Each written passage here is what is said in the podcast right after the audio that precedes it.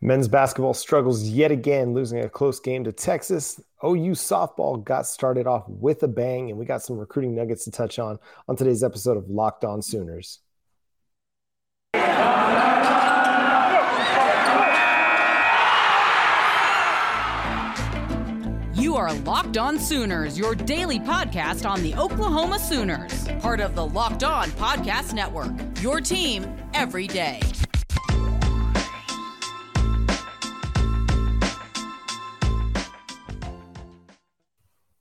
What's up, everybody? Welcome to Locked On Sooners. Today's episode is brought to you by Rock Auto. Amazing selection, reliably low prices, and all the parts your car will ever need at rockauto.com, and tell them that Locked On sent you. Thank you for joining me. My name is John Williams. You can follow the show on Twitter at Locked On Sooners and on Facebook, Locked On Sooners Podcast. You can follow me on Twitter at John9Williams, and you can read my work covering the Oklahoma Sooners over at the Sooners Wire at usatoday.com. And man, the Oklahoma Sooners cannot catch a break on the basketball court. They drop another close one, this time to the number 20 ranked Texas Longhorns, after dropping another nail biter to the Kansas Jayhawks on Saturday. Both games that the Oklahoma Sooners had a chance in, both very close losses, and both games where if a shot falls here, if they are a little bit better from three, if they don't turn the ball over one time, they maybe come out with two top 25 wins, and yet here we are again talking about an Oklahoma Sooners team that's just reeling heading into the final stretch of games. Let's start with the Kansas game on Saturday. Oklahoma was in front at halftime, led for much of the second half until Kansas took the lead with about 7 minutes left to play in the game. All the while, Emoja Gibson was 0 for 2 and fouled out. They did this on the backs of Jordan Goldwire, who had a phenomenal game for the Sooners, played 37 minutes, led them in scoring. And really, if he would have gotten a little bit more help from the starting five, maybe they win that game. But I mean, he was great going to the basket. He hit two clutch threes in the final few minutes after the Oklahoma Sooners allowed Kansas to build a big lead over the final 7 minutes of the game. Oklahoma went on like a nearly 6 minute scoreless streak or scoreless run, and had to rally huge to even be in a position to have a shot at the end of the game. And Jordan Goldwire's shot at the buzzer just came up short on the rim. But when the dude plays 37 minutes and is distributing the ball, facilitating the ball, driving to the rim, busting his tail on defense, you know, you're not going to necessarily have the most energy for a final shot like that. And that's probably why it ended up coming up short. It's disappointing in that this team seems to have enough talent to build leads against good teams. They had a 15-point win against Texas Tech just last week, and then weren't able to follow that up. I mean, Emoja Gibson had a great game just a week ago, 30 points, and then against Kansas, he just gets completely shut out, taken out of the game, fouls out of the game, and is a non-factor for the Oklahoma Sooners. But they're able to get, you know, good performances out of Elijah Harkless, out of Tanner Groves, Jacob Groves off the bench. They shortened the bench in the Kansas game. Only a couple players had double-digit minutes from the bench. But, I mean, Kansas is Kansas. They're a great team. There's a reason the Sooners haven't won at Allen Fieldhouse in decades. It's because it's a great basketball team and a very difficult place to play. But this was the chance. This was the opportunity that the Oklahoma Sooners needed to have to pull out a win and potentially put themselves in position to make the NCAA tournament. And then you follow that up with a loss to Texas in a game that was another tight game that the Oklahoma Sooners very well could have won, except for some turnovers down the stretch in overtime. Maybe this is a team that also makes the playoff. I mean, they had four guys in their starting lineup in double digits. I mean, what more can you ask for? Except they just weren't able to make the play down the stretch to tie the game again in overtime or to win the game in regulation. But, you know, Elijah Harkless has a pretty solid game, goes 6 of 13 from the field, including 1 of 6 from three-point range. I get that, you know, you want him taking open shots, but I don't think he needs to be shooting so much from three-point range. Emoja Gibson had a great bounce-back performance, goes 5 of 7, 4 of 6 from three. That's the guy that you need to be hot for your team. I mean, Oklahoma only shot 21.7% from the field from three-point range 5 of 23, Emoja Gibson hits 4 of those. So the rest of your team combined goes 1 for 17 from three-point range. And that's the ball game. That really is. You know, you compare that to Texas, who shot 36.4% from three-point range. They only shot 11 threes. Oklahoma shot 23 and weren't nearly as good at it. They weren't efficient at it. And that changes the game. I mean, a poor shot selection here, settling for a three there, and that can lose you a basketball game. And you know they can hit shots. They can be a good three-point shooting team, but they're not always consistent at it. And it gets troublesome that often they'll settle for threes as opposed to use their skill to get to the basket, because they've got guys like Jordan Goldwire who can get to the paint, Elijah Harkless, who may not be like the most – the quickest player off the dribble, but he can get to the paint too, and he can finish around the basket. Jalen Hill, who's really good inside as well. So that's something that Porter Moser is really going to have to look into, is like, why are we taking so many three-point shots? Yes, the offense is going to create some of those openings, but we just don't really have the shooters. Now, you want to look at this from the bright side, like what happens when Porter Moser gets the shooters in Norman in this offense? If you get good shooters and you're able to take 23 three-pointers, maybe that's going to translate to a higher efficiency. But right now they just don't have the three-point shooting consistency to be a really good three-point shooting team. They're going to be in trouble when it comes to tournament time. I don't know, like, this is a team that has now lost I think it's 7 of their last 9. 9 of their last 11.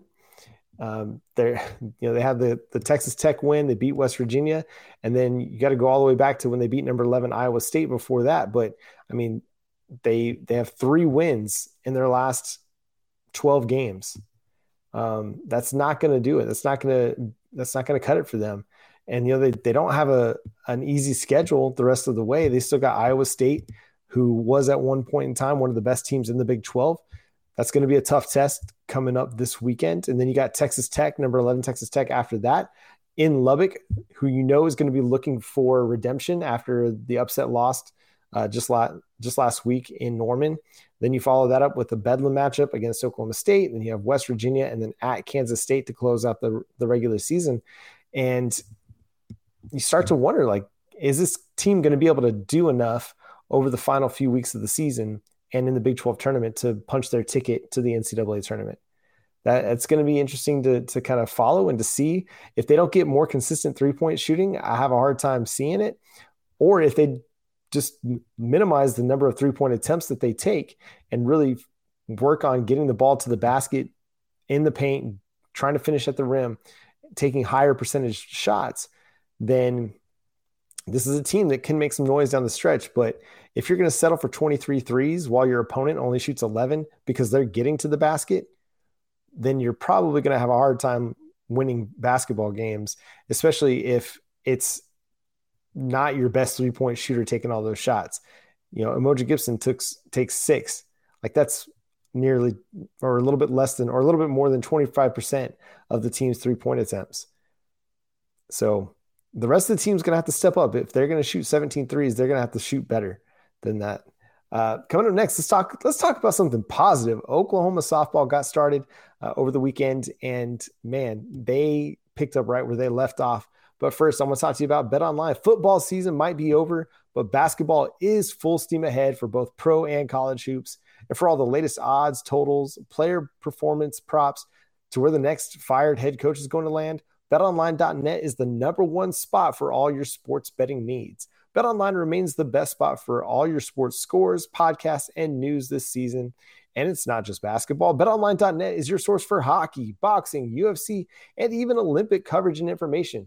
I know I've enjoyed watching the figure skating, even with my wife. The speed skating's been a blast, and I love hockey. So watching USA hockey has been phenomenal. So head to the website today. Use your mobile device to learn more about the trends and action. That's BetOnline, where the game starts.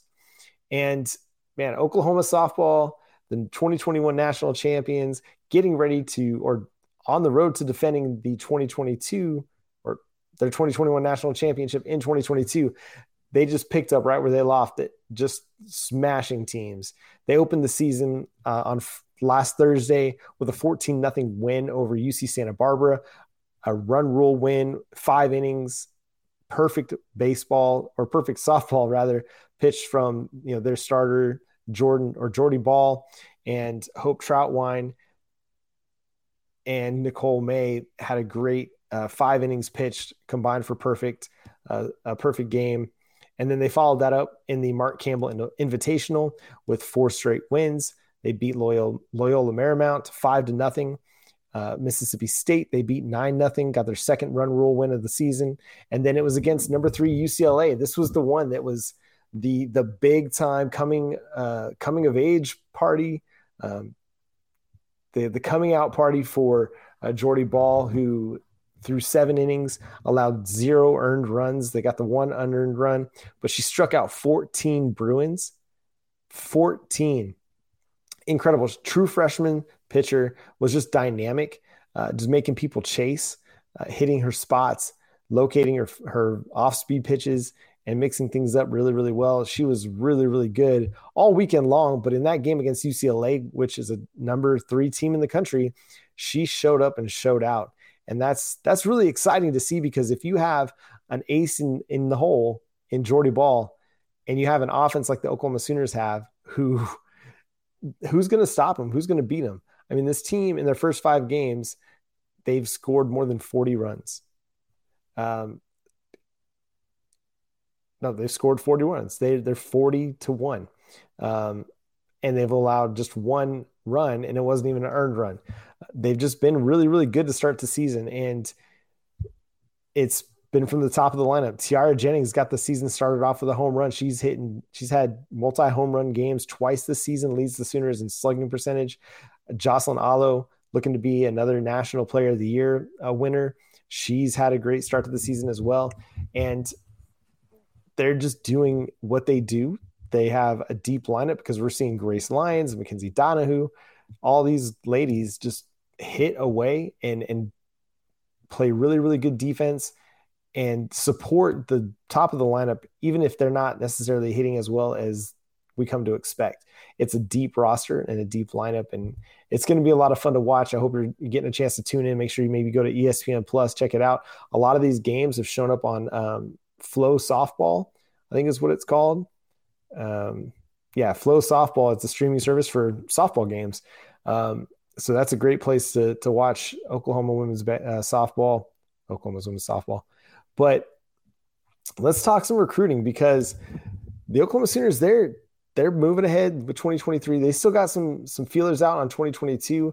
In particular, we've got Micaiah Overton, who is a potential transfer player from Liberty, who is looking to play with his brother, 5-star defensive tackle, who was part of the 2023 class, Levius Overton. He's now reclassified to the 2022 class and is keeping Oklahoma in the mix right now, along with several other big-time schools like Texas A&M and Oregon. So Oklahoma is going to be in that mix, but these guys are coming as a combined unit. And so Oklahoma has a chance to add a couple more defensive linemen to their roster ahead of 2022. And a kid like Micaiah, who's got some experience now, having played at Liberty, that could be a great depth piece for you to add to your defensive tackle rotation. And if they're able to land these 2 guys, it's going to set them up for a really, really strong future on the defensive line. Because Levius, 5-star, one of the top players in the 2023 class, would have been one of the top players in the 2022 class, and then his brother with experience. It's going to be huge. But they're using those Jeff Levy connections as well. Offering a couple players who have been kind of warm towards Ole Miss. One of those is offensive tackle Wilkin Formby out of Alabama. He's a 4-star offensive lineman, according to On3 Recruiting and 247 Sports. In the composite rankings, they have him as just a 3-star player, but that's because ESPN doesn't have him rated just yet. But going into a senior season, there's a good chance that he could end up being a 4-star player across every recruiting service and in the consensus rankings as well. And this is what Cooper Patanga of 247 Sports had to say about Formby, he says, he displays good athletic ability at the right tackle position, appears to have natural knee bend and hip flexibility, demonstrates good foot and body quickness off the line of scrimmage, and plays with some suddenness. This guy stands 6'7". He's 6'7". That's huge. I mean, that's a really tall dude, and someone that, I mean, if you can get him playing right tackle, left tackle, he's going to be able to get there and just lean on guys. He's already 295 pounds, but teams that are in the mix for him are Oklahoma, Ole Miss, Alabama, Auburn, South Carolina, and USC. So the reason he is connected to Oklahoma, so when Jeff Levy was the offensive coordinator at Ole Miss, he offered Formby there. And the last crystal ball projection you have from 247 Sports had Formby in August going towards Ole Miss. Now that Jeff Levy's the offensive coordinator at Oklahoma, maybe that's going to change. Perhaps that changes a little bit. And then the other guy that's really intriguing is Riley Williams. No relation to me, 4-star tight end in the 2023 class, who seems to be a guy that's going to be a player. So 6'6", 230 pounds, and is one of the best, the top 100 players in the country, according to ESPN. He's the number 10 tight end per Rivals. On3 has him at number 32 nationally, and 247 Sports at number 69 nationally. But in the composite ratings, he's a, he looks like he's a top 150 player. Rivals is the one that's lowest on him, but he's the number one player in the state of Oregon, and a top 10 player at his position across every recruiting site. But the kid is already 6'6", 230 as a high school going into his senior year. And with what Oklahoma's been able to do over the years with the tight end position, I would not be surprised to see them land him. I mean, if the guy has any dreams of being like a Mark Andrews, then get with Joe John Finley, come to Oklahoma, get in Jeff Levy's offense and thrive. You're going to have opportunities to play. Now, Oklahoma's already deep at tight end with Caden Helms and Jason Llewellyn, but you can, I mean, you get a third guy in here, that gives you all kinds of options where you can run some 13 personnel with 3 tight ends. You can motion guys from inline out wide, take advantage of some of those smaller matchups against corners. You get a guy that's 6'6", you put him on the outside against a cornerback, there's no chance that guy's going to be able to guard him. So that's a really, really fascinating offer to watch, because I think Oklahoma's going to have a good chance at landing him as well. But you never know how things are going to go with recruiting. But this is the thing that's really interesting to me in this, is that Oklahoma is just casting a very, very wide net. They're not limiting themselves to particular areas of the country. They're going after everyone and everywhere. We've talked about it before, but Brent Venables just really opening doors, and Jeff Levy as well, opening doors in the Southeast for the Oklahoma Sooners. But now spreading their wings up to the Northwest as well to target Riley Williams. And so I'm looking forward to seeing just kind of how that plays out, because Oklahoma, man, they need to continue to add talent, just like every school does. Obviously, that's not breaking any news. But on the offensive side of the football, they'd have to hit some of these big wins. They got to get some of these big wins. We know they're going to be able to recruit defense, but can the assistants under Jeff Levy, can they continue to draw the players like they were drawing under Lincoln Riley? Now, I'm not saying like the type of players or the same star caliber, but and we know, like Brent Venables, he's looking at the whole player, not just the stars, not just the on-field talent, but he's looking at he's wanting to get guys in there that have the right mentality, the right work ethic, the right ideals, the right goals, the right vision for their future, not just players who are looking to make NIL deals or, become popular, but he's looking for the whole player. And so because of that, maybe he won't, target some of the 5-star guys that everybody else is targeting, but might settle on some 4-star guys that have something to prove, that have a chip on their shoulder, that are looking to make a name for themselves. So I'm looking forward to seeing how this recruiting goes with Riley Williams, because that could be a big win for Joe John Finley, who's already done a great job for the Oklahoma Sooners, landing Caden Helms and Jason Llewellyn. And he had another guy, Luke now I'm blanking on his name, from the 2023 class, Luke Haas. He had him committed until Riley left and he decommitted. So Joe John Finley has done a really a tremendous job, just like DeMarco Murray has for the Oklahoma Sooners offense. And then they got a crystal ball projection or On3 projection from On3 Recruiting on Caden White. Caden White is a four-star offensive tackle in the 2023 class from Missouri. Wrote about him over at the Sooners Wire, but now he's being projected to the Sooners with a 55% confidence level. So, you know, that could wane and waver, but so far that looks to be like a potential commitment / signing for the Oklahoma Sooners and Bill Beedenbow.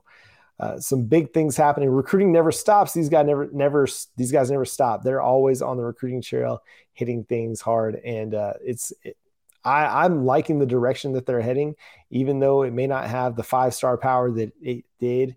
I think the guys that they're landing are going to be high-quality players that have a lot of talent that are going to be bolstering Oklahoma's roster for the next few years. That 2023 class already has Jackson Arnold, the top quarterback in Texas, Joshua Bates, one of the best interior offensive line players in the country in 2023. That's a fast-rising player. He's only 3 stars right now, but he's on the rise to Ashton Cozart, a 4-star player out of Texas as well. And then they're in the top 6 for one of the best linebackers in the country, Anthony Hill Jr. in 2023. This is a guy that is ranked as a 5-star player. He's rated as the number 1 linebacker across every recruiting service except for On3 Recruiting, but the On3 consensus has him as the number 1 player. He's a top 10 player in the state of Texas, goes to Denton Ryan High School, which is the same school as Billy Bowman, defensive back for the Oklahoma Sooners. So there's a bit of a connection there. Maybe the Oklahoma can open up a recruiting opportunity at Denton Ryan, which has been a really good high school football program for the last several years.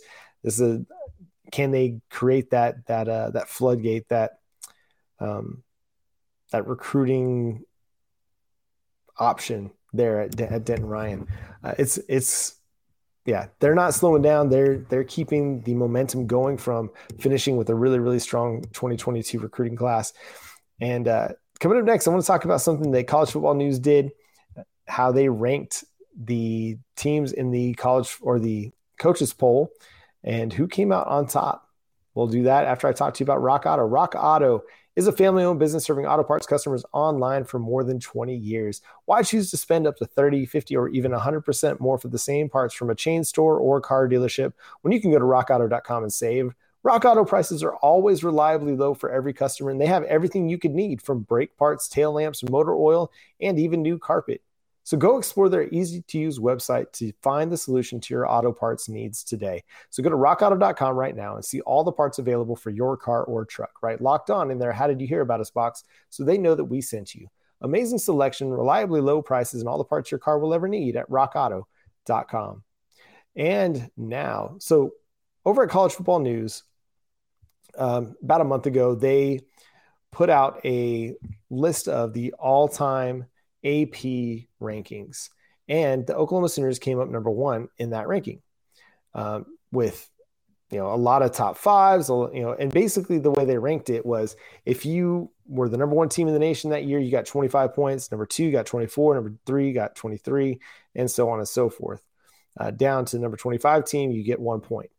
There was no weight given to national championship winners, and Oklahoma came out on top of the kind of the historical look at the AP rankings. They'd finished top 25 61 times. In 33 of those occasions, they finished inside the top 5. So again, not surprising that they would be the number 1 team. Now you look at national championships, and obviously Alabama has got to be up there and considered one of the best teams ever in college football. Yeah, I mean, you want to rank Alabama as the number 1 team in college football, sure. But based on the way that College Football News is breaking down these rankings, in the AP poll, Oklahoma was number 1.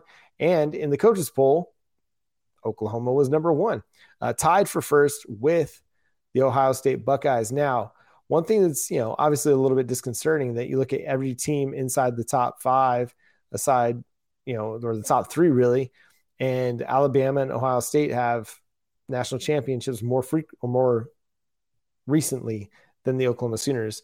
Oklahoma, of the teams in the top 10, you know, Oklahoma has a more recent national championship than Notre Dame, than Michigan, than Nebraska, than UCLA, than Penn State.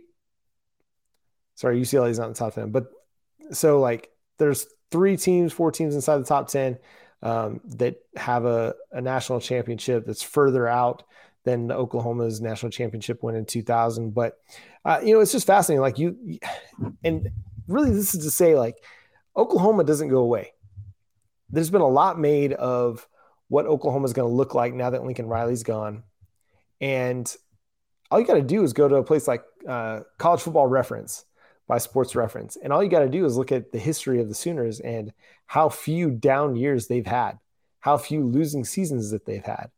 I mean, the 90s, the John Blake era, the Howard Schnellenberger, you know, seasons, like those weren't great seasons, but those were pretty isolated incidents for Oklahoma Sooners football. This is a team that finishes ranked. They usually finish, you know, like the floor for Oklahoma is like 8 wins historically.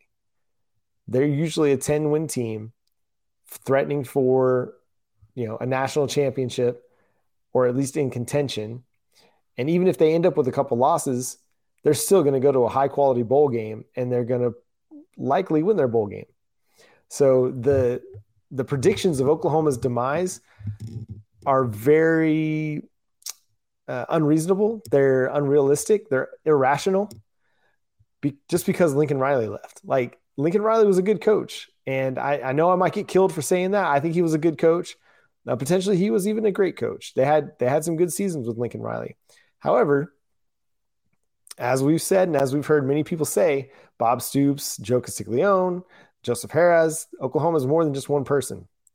And this is a team that through the years, whether it was when Bud Wilkinson left or Barry Switzer left, I mean, you know, they might've had some down years after Barry Switzer left, but they recovered and Bob Stoops took them to national championship and took them to glory.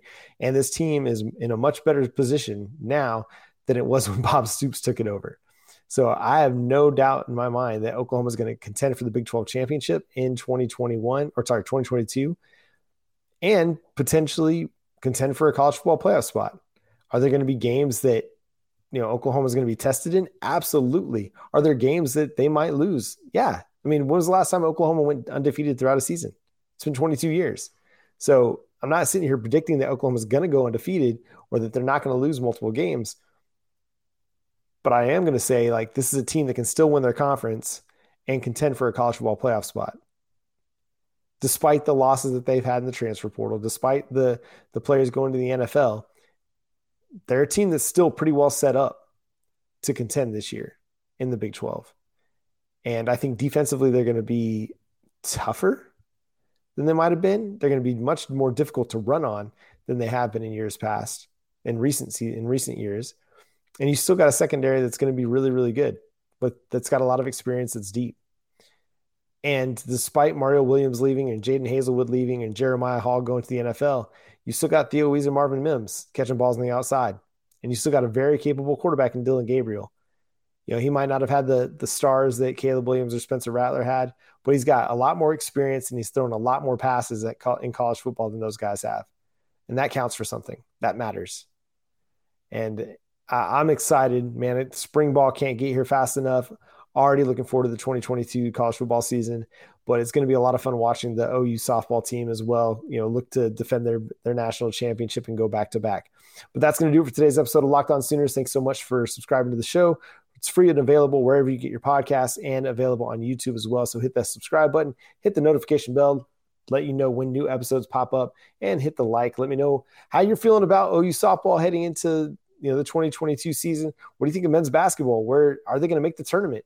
Let me hear what you got to say about that. And who's the player on the Oklahoma Sooners roster that you're most excited to watch in 2022? Would love to hear your answers on that. But until next time, my name is John Williams, a Boomer Sooner.